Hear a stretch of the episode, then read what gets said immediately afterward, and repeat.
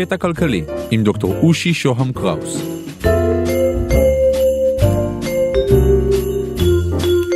קטע כלכלי על משבר השמאל העולמי.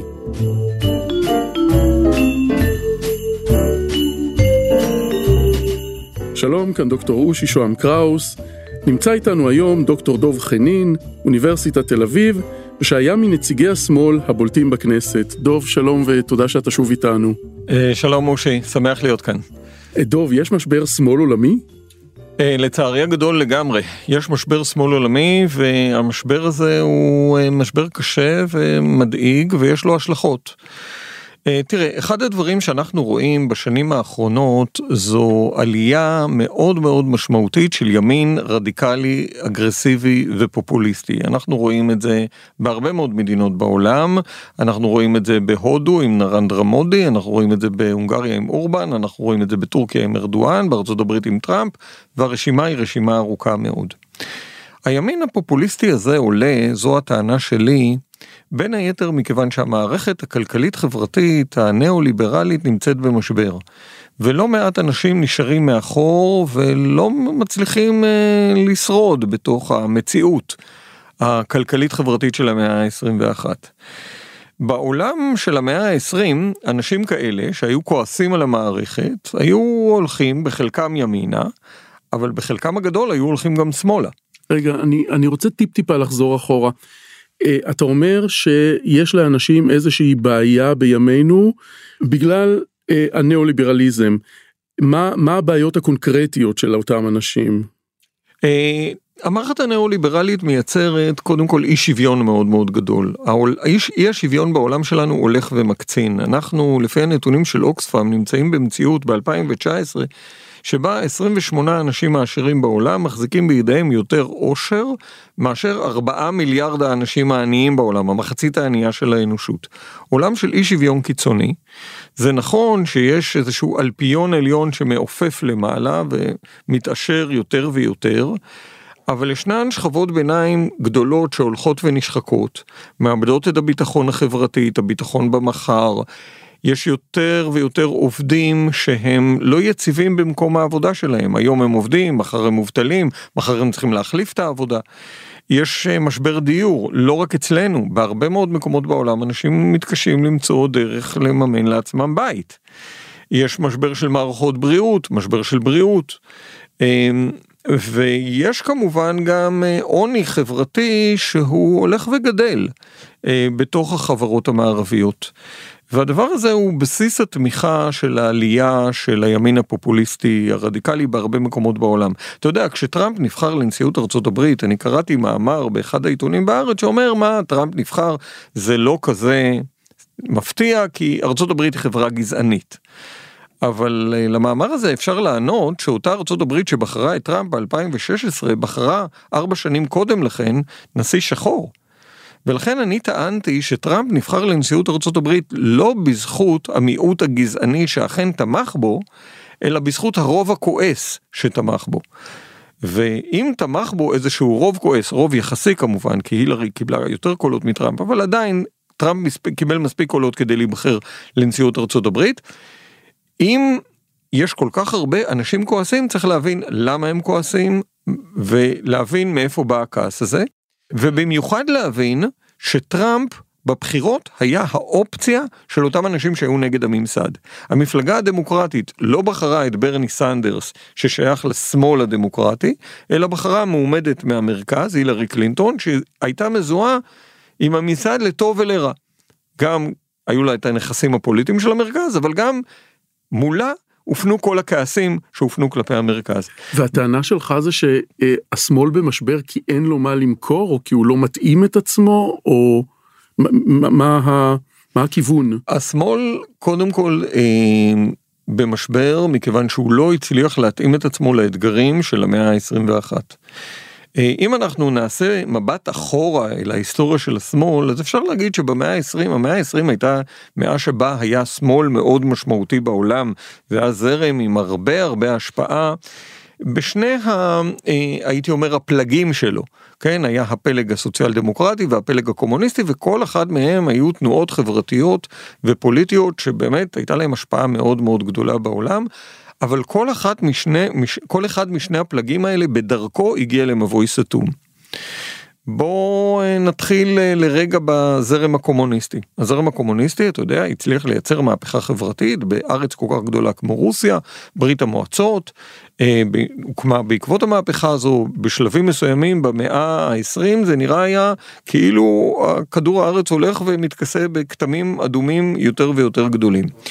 אבל בעצם הטענה שלי היא שהמהפכה אמנם ברוסיה הצליחה למוטט את שלטון הצאר והצליחה לייצר פוטנציאל לשלטון אחר, אבל הפוטנציאל הזה בעצם ירד מהר מאוד מהפסים בגלל שגיאה אה, תיאורטית, פוליטית, אה, מאוד מאוד עמוקה שהייתה הבסיס בעצם של הסטליניזם שהיא? בברית המועצות. והשגיאה הזאת הייתה במחשבה שאמרה שסוציאליזם ייתכן ללא דמוקרטיה פוליטית. השגיאה הקריטית הזאת, שהיו אגב כאלה שהזהירו עליה עוד בזמן אמת, רוזה לוקסמבורג למשל, המהפכנית היהודייה הגרמניה הדגולה שנרצחה על ידי אנשי ימין בינואר 1919 בגרמניה, עוד כשהמהפכה הרוסית היא צעירה, היא מזהירה את אה, לנין וטרוצקי, אלה שעמדו אז בראש המהפכה, מהסכנה הגדולה הזו של חנק המערכות הדמוקרטיות, והיא אומרת להם, הדבר הזה בסופו של דבר יחניק את המהפכה עצמה. השגיאה הגדולה של הסטליניזם הייתה שהם לא הבינו שסוציאליזם במהות שלו חייב להיות הרבה יותר דמוקרטי מאשר הקפיטליזם ולא פחות דמוקרטי מאשר הקפיטליזם, במובן הזה שסוציאליזם זה לא רק לשחרר את הפוליטיקה מהשליטה של בעלי ההון, אלא בסופו של דבר להרחיב את הדמוקרטיה ולהשליט אותה לא רק בפוליטיקה אלא גם בכלכלה ובחברה בכללותה. בעצם סוציאליזם זו התפיסה שאומרת שבמקום שהכסף ישלוט ולכל שקל יהיה קול שווה, בני האדם צריכים לשלוט. זאת אומרת, סוציאליזם זה לקחת את הדמוקרטיה עד לקצה, עד באמת ליכולת שלנו להחליט באופן דמוקרטי גם בשאלות חברתיות וכלכליות. ומרגע שהשגיאה הגדולה הזו של הסטליניזם נעשתה וכל הפרויקט הסטליניסטי נבנה במתכונת הזאת, הדרך הייתה מאוד קצרה לעולם שבו אנשים היו מאוד מנוכרים למערכת, כי היא לא הייתה דמוקרטית. הם, לא, הם היו מנוכרים למערכת גם ברמה הפוליטית, אבל גם ברמה הכלכלית. היא גם הייתה הרסנית אה, ברמה של חיי אדם, לא? בוודאי, עם, עם מנגנונים של טרור וכל מיני דברים אחרים שקרו בה. שוב, אני לא רוצה לעשות את ההיסטוריה לפשטנית מדי. לברית המועצות היו הרבה הישגים חברתיים וכלכליים, מערכת בריאות חינמית, מערכת חינוך אה, באמת שוויונית. התוכנית הפכה את החברה הרוסית מחברה נבערת ואנאלפביתית לחברה תרבותית ומפותחת. ברית המועצות היה לה תפקיד מכריע במלחמה נגד הפשיזם ובניצחון על היטלר, עזרה לתנועות שחרור לאומי וערערה את המבנים הקולוניאליסטיים במהלך המאה ה-20. אבל בגרעין של המערכת היה משהו מאוד מאוד מאוד חולה.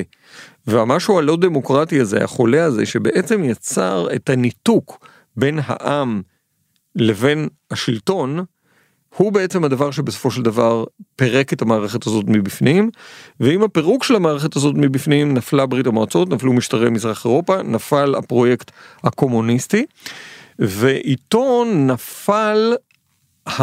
נפלה היכולת להציב אלטרנטיבה למערכת הקפיטליסטית. המערכת הקפיטליסטית בעצם מנפילת ברית המועצות הרגישה שהיא לא מאוימת משמאל. אין את האתגר הסובייטי, אין את האתגר הקומוניסטי, הקפיטליזם הרגיש שהוא משוחרר מכל הכבלים שלו. וקפיטליזם שהוא משוחרר מכל הכבלים שלו גם מאוד מאוד צמצם את מרחב הפשרות שבו אה, הצליח להתקיים הזרם השני של התנועה הסוציאליסטית לאורך המאה ה-20 והוא הזרם הסוציאל דמוקרטי. אה, כאשר המרחב לפשרות הסוציאל דמוקרטי בעצם הלך והצטמצם, הסוציאל דמוקרטיה הייתה צריכה למקם את עצמה מחדש בשדה החברתי והפוליטי, והיא בחרה לעשות את מה שטוני בלר קרא לו אה, הליכה בדרך השלישית. הליכה בדרך שלישית שהיא בין סוציאליזם לבין קפיטליזם ובעצם ביטאה אימוץ של האג'נדה הקפיטליסטית הנאו-ליברלית על ידי המפלגות הסוציאל דמוקרטיות.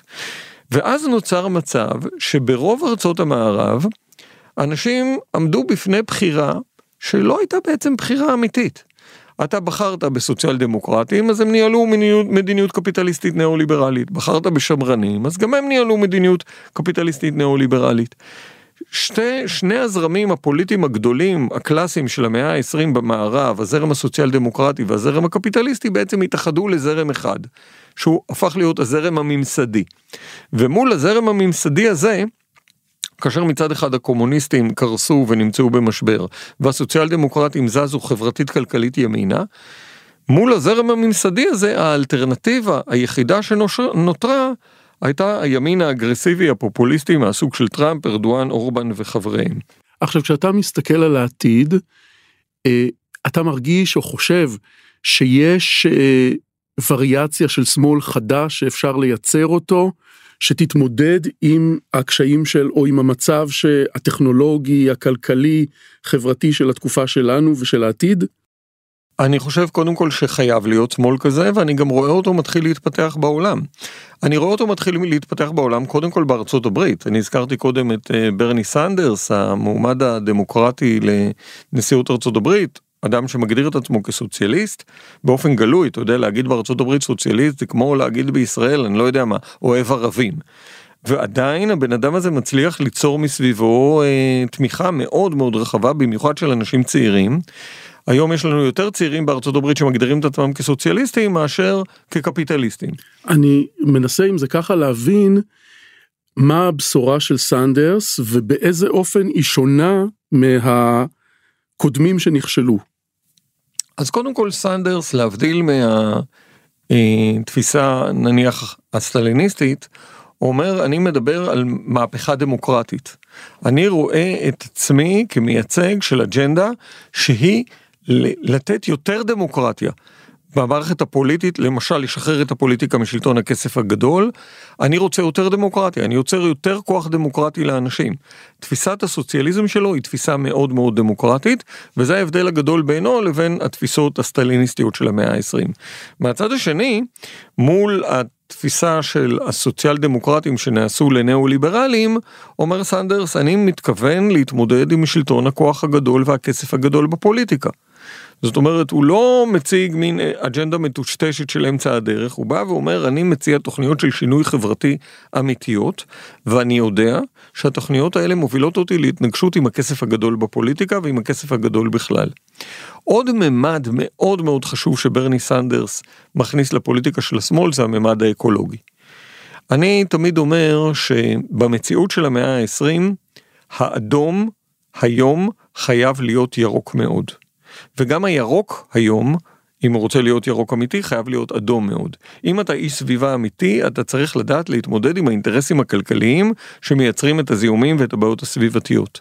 ואם אתה איש חברה אמיתי, אתה צריך להבין שהמשבר הסביבתי הדרמטי שאנחנו חווים במאה ה-21 הוא נתון מאוד מאוד מרכזי, והוא נתון שקשור לאופן הפעולה של המערכת הקפיטליסטית. מערכת שיש לה המון המון כוח, המון המון יכולות, שהן כולן נובעות מהעובדה שזו מערכת שממוקדת אך ורק בדבר אחד, בלייצר יותר רווחים. זו מערכת שהיא עיוורת לשאלות החברתיות ולמחירים הסביבתיים, היא עיוורת לבעיות הסביבתיות, זה לא מעניין אותה. היא אפקטיבית, היא מצליחה, היא מצליחה למשל להתפשט על כל העולם, בזכות העובדה שהיא ממוקדת במטרה אחת, בלייצר רווחים. אז אם אתה חברתי ואתה מבין שזו הבעיה, אם אתה סביבתי ואתה מבין שזו הבעיה, אתה צריך בעצם לייצר אג'נדה שהיא גם ירוקה וגם אדומה, והיא מייצרת שינוי שהוא גם חברתי וגם סביבתי כדי לקדם אותנו למקום אחר. ברני סנדרס מאוד מאוד משקף אג'נדה כזאת. ואג'נדה כזאת נמצאת גם במקומות אחרים בעולם עם כוחות שמאל שמתפתחים בכל מיני מקומות אה, נוספים בעולם. אחד הדברים שמאוד אה, יפה לראות דווקא בשנה האחרונה זה את העלייה המחודשת של מחאות חברתיות עם אג'נדה שמאלית, גם חברתית. וגם סביבתית בהמון מקומות בעולם, בדרום אמריקה, בצ'ילה, בקולומביה, באקוודור, אצלנו באזור, בסודאן, כן, אפילו הצליחו להפיל את הדיקטטור, בלבנון, בעיראק. אמ, מחאות כאלה קיימות גם בארצות המערב, אבל מה שמעניין בגל הנוכחי זה דווקא העובדה שהן צומחות באזורי עולם הרוב, מה שאנחנו לפעמים קוראים העולם השלישי, דרום אמריקה, אסיה, אה, אפריקה. אה, אני מאוד מעודד מהמחאות החברתיות האלה. גם שנת 2011, אני רוצה להזכיר למאזינים שלנו, התחילה במחאות שהתחילו במקומות אחרים, דובר אז על האביב הערבי, היה, הייתה אז מחאה חברתית בספרד, ובסופו של דבר המחאה החברתית הגיעה גם אלינו. אני מאוד הייתי רוצה לראות פעם נוספת התעוררות חברתית כל כך משמעותית כמו שהייתה לנו ב-2011, ומסביב להתעוררות כזאת אני חושב שיש בהחלט בסיס ליצירתו של שמאל חדש עם אג'נדה שתחבר את השאלות החברתיות, הסביבתיות והמדיניות שהם ליבו של השמאל אה, של המאה ה-21. דוקטור דוב חנין, תודה שהיית איתנו. תודה לך אושי.